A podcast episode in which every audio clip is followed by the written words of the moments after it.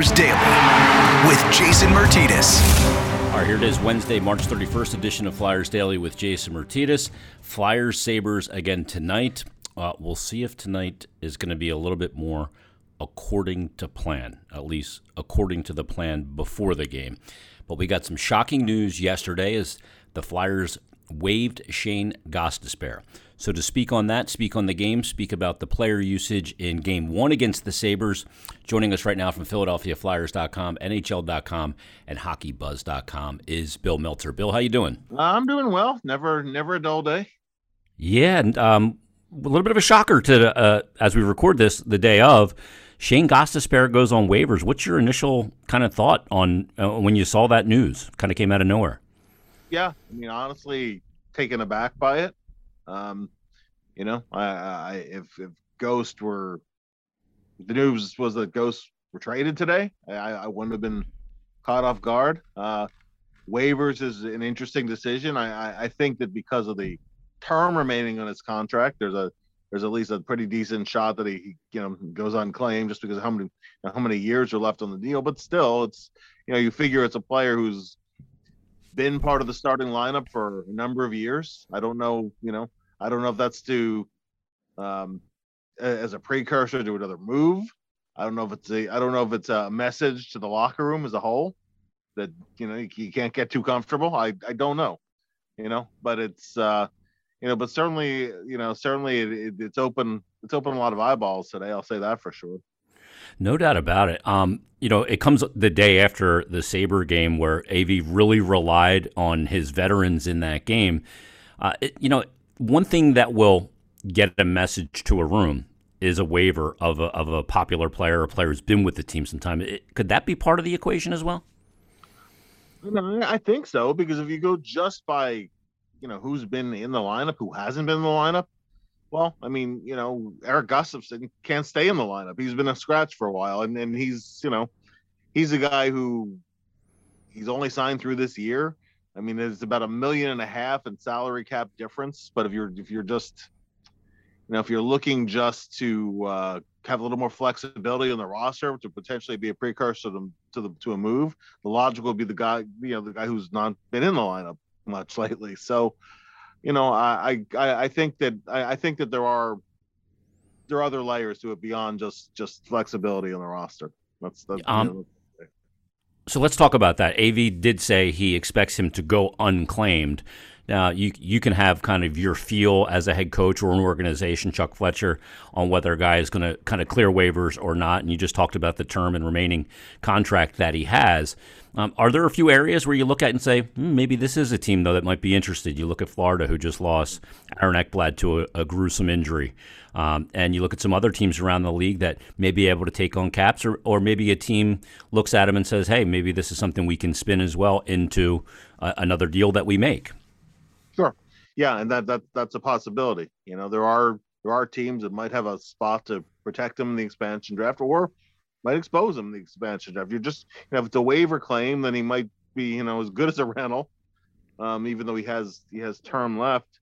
Uh, Florida to me is the obvious team, as you as you mentioned, with Aaron Ekblad being out for the rest of the season, and you know, I mean, an ancillary thing, of course, is that Shane is from South Florida, so you know he would be returning home. It would be a you know it would be a uh, a, a, uh, a headline grabbing move there you know but it also but also they need help on the power play it just it just makes sense it just makes some sense you know that would be a destination for him possibly yeah, and the other and the other part of it is, um, you know, you, he does have some name value. He is a guy, a defenseman that has had yeah. 65 points in this league. There, you know, a lot of times organizations, uh, not that I'm suggesting that he's broken or anything like that, but they look at players and they say, "I've seen him do this before. He's not that far removed we can put him in the spot to do it again. There, there's almost that bravado of sport that says I can get that out of that player, even if he's not getting that where he is.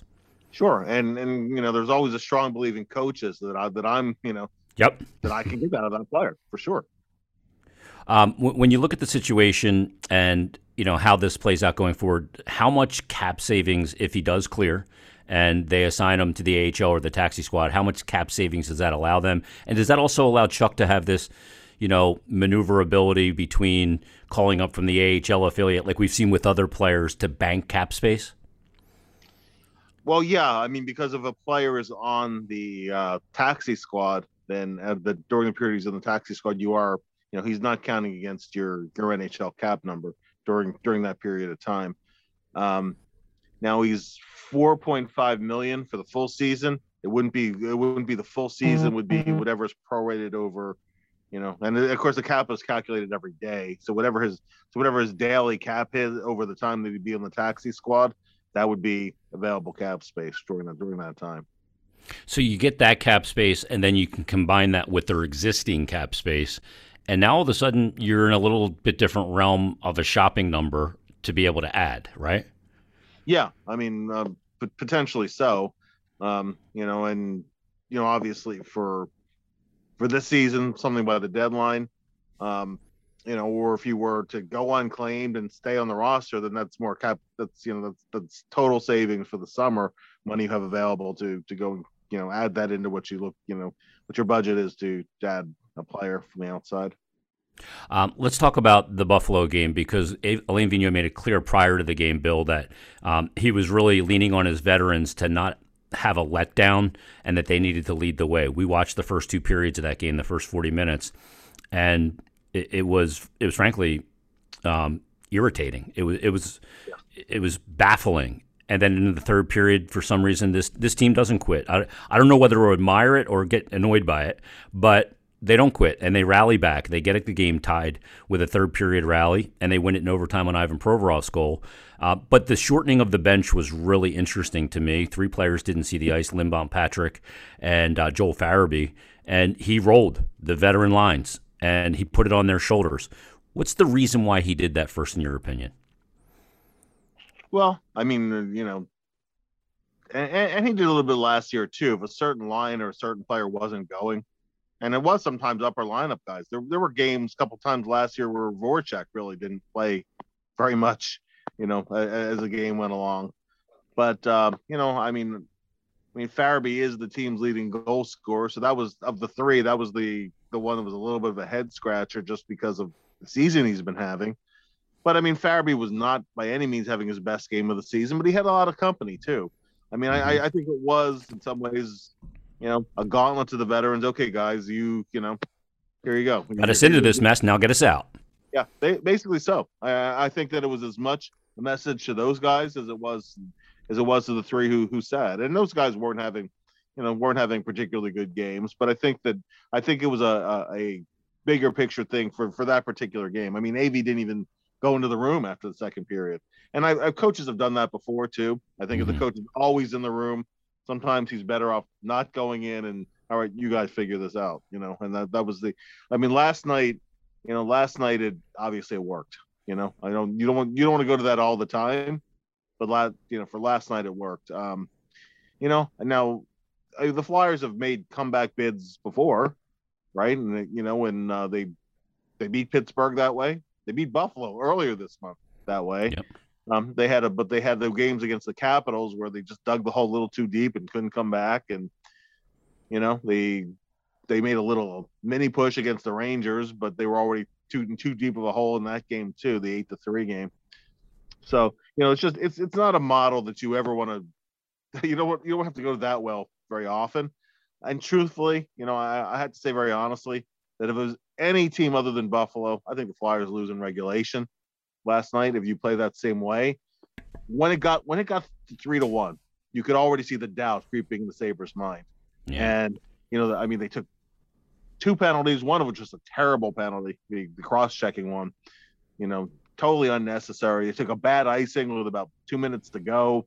They were turning some pucks over. Actually, one of the goals. I mean, Provorov, Provorov made a nice play on the keep, but still, you know, that puck needed to get out of the zone. It was it was turned over.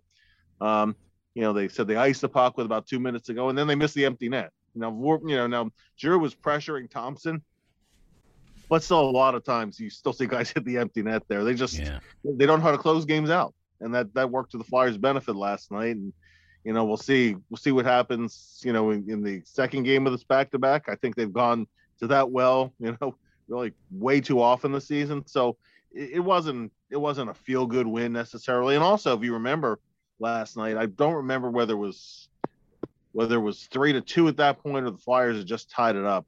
But Elliott had to come up with a really big save because Yep. um because Myers was beaten off the rush, and Mhm. you know that could have very easily given that goal right back as they're they're prone to doing.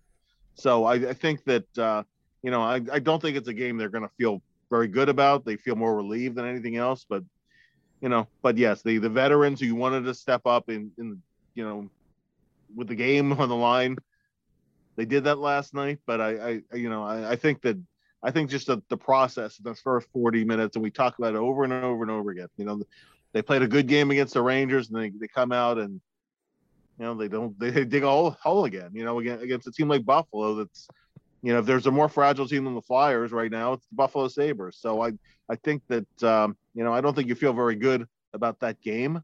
I think it was more, as you said, more frustrating than anything else. Uh, and then we always get into okay, well now they've won back to back. See how they respond next game because the track record, frankly, has not been very good this season. You know, Yep. it, has been a good game, a bad game, a few bad games. So we'll see. Um, do you think part of this too is Alain Vigneault going to the next level of motivation? He's got probably tiers of motivational strategies, and he's at the one now where it's I'm totally not messing around, and this is. Uh, Yeah. and the ghost part of it, and and the, the way he ran the bench in the Sabre game, it's it's at DefCon five.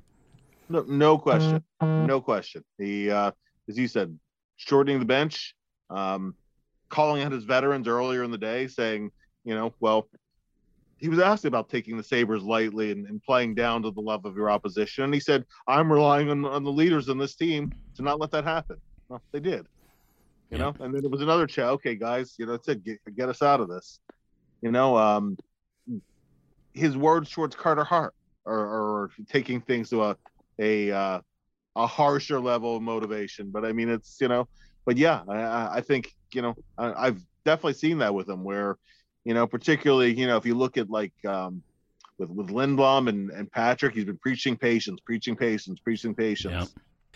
So let me ask you this last thing real quick. Um, they're going to face the Sabres again tonight, and an opportunity to hand them their 19th straight loss. Uh, There, there is a lot of pressure that goes to a team playing the Sabres because you don't want to be quote that team, right? Yeah. But that being said, th- this team moving forward and and the way that, I mean, c- is this almost impossible to predict what is going on with this team and if they can pull out of this and kind of get things pointed in the right direction because this has so many different variables than a normal swoon in a regular season coupled with a shortened season so is this one of those ones that's damn near impossible to predict I, I think so. I, I really do think so. And also, you know, we get a a limited view because we're, you know, we're not on the road. Um, we're not in the room uh, after practice, after games. You know, we get that that little bit of time on the, you know, on the um, video conferences. So it's a hard to get a sense of the pulse of the room at, at, at a given time. And sometimes, you know, players will players or coaches will tell you more about what they don't tell you, or you get you get a sense. There's a body language, you know, in the room as well as on the ice. Um, you know, I, I think there's a lot of frustration, and also there have been a couple of references. Um, Kevin Hayes has said it a few times where you know we very easily could get into finger pointing here, right? He said that last night. He's like we, you know, we could have been we could have been in the locker room screaming at each other, pointing fingers, you know, and they they didn't do that. They they pulled together and they found a way to win, which is a you know that's an encouraging sign. But again, that has to be followed up. You know, talk is cheap, and I I think we're past you know we're really at the past the point where it's all in the doing. You know. Yeah. But um, but I but I do think that there's concern about the the room being fragile. About you know about that. Listen, I mean, Justin Braun said this team's been getting in its own head, and I think that's probably an accurate assessment. You know, I I- I think that that's a lot of that is going on, and and I think that for that reason, you know, things things can turn quickly. I mean, look at where the Flyers were heading into, you know, the heading into the Tahoe game, right? They just gotten a, a tough point, even though even though they're playing the Rangers in that game, and the Rangers were down, and the Flyers were, you know, still up near the top of the standings, even with the time that they'd missed, you know. But they're missing six guys from the lineup, and then from from Tahoe onward, I mean, it's been kind of just down, down, down, down yeah And- you know, just you know, progressively. So I, you know, but things can turn fast. You know, and I, I'm going to use an example from last season. And while I don't think this team is quite in the same space they were in a year ago, do you remember the road trip right after Christmas? How badly that went. I mean, they they were getting they were getting hammered on a nightly basis. Um, Arizona blew them out. Um, San Jose blew them out, uh, and and you know they had a game. Uh, the finally was a like a an overtime or a shootout loss in Carolina. Then they come home and they beat the Capitals, and all of a sudden that's that 19 game run into the pause where they were the best team in the NHL. It things turn fast in hockey sometimes, mm-hmm. and sometimes yeah, confidence can, can go in the other direction, you know, up or down in a hurry. So, you know, I I I, I hesitate to say that you know it can't be turned around. I but I but I think it is very fair to say, you know, it's very hard to predict right now. It, it can still, you know, it, the Flyers can still pull themselves up here you know, and, and things can also still get worse too because look look at a club like Buffalo. I mean, they're you know they are just just a lost hockey team. So yeah, and more variables to deal with uh, certainly this year. Bill, thanks for doing this. Great information as always. We'll see if uh, Shane Gostisbehere goes unclaimed and perhaps even in the lineup uh, for Buffalo Part Two. You never know. Uh, that can happen as well. Um, that's you've been listening to another episode of Flyers Daily. Flyers Sabres tonight. Thanks for listening. We'll bring you a breakdown episode coming up tomorrow right here on Flyers Daily. It's alright.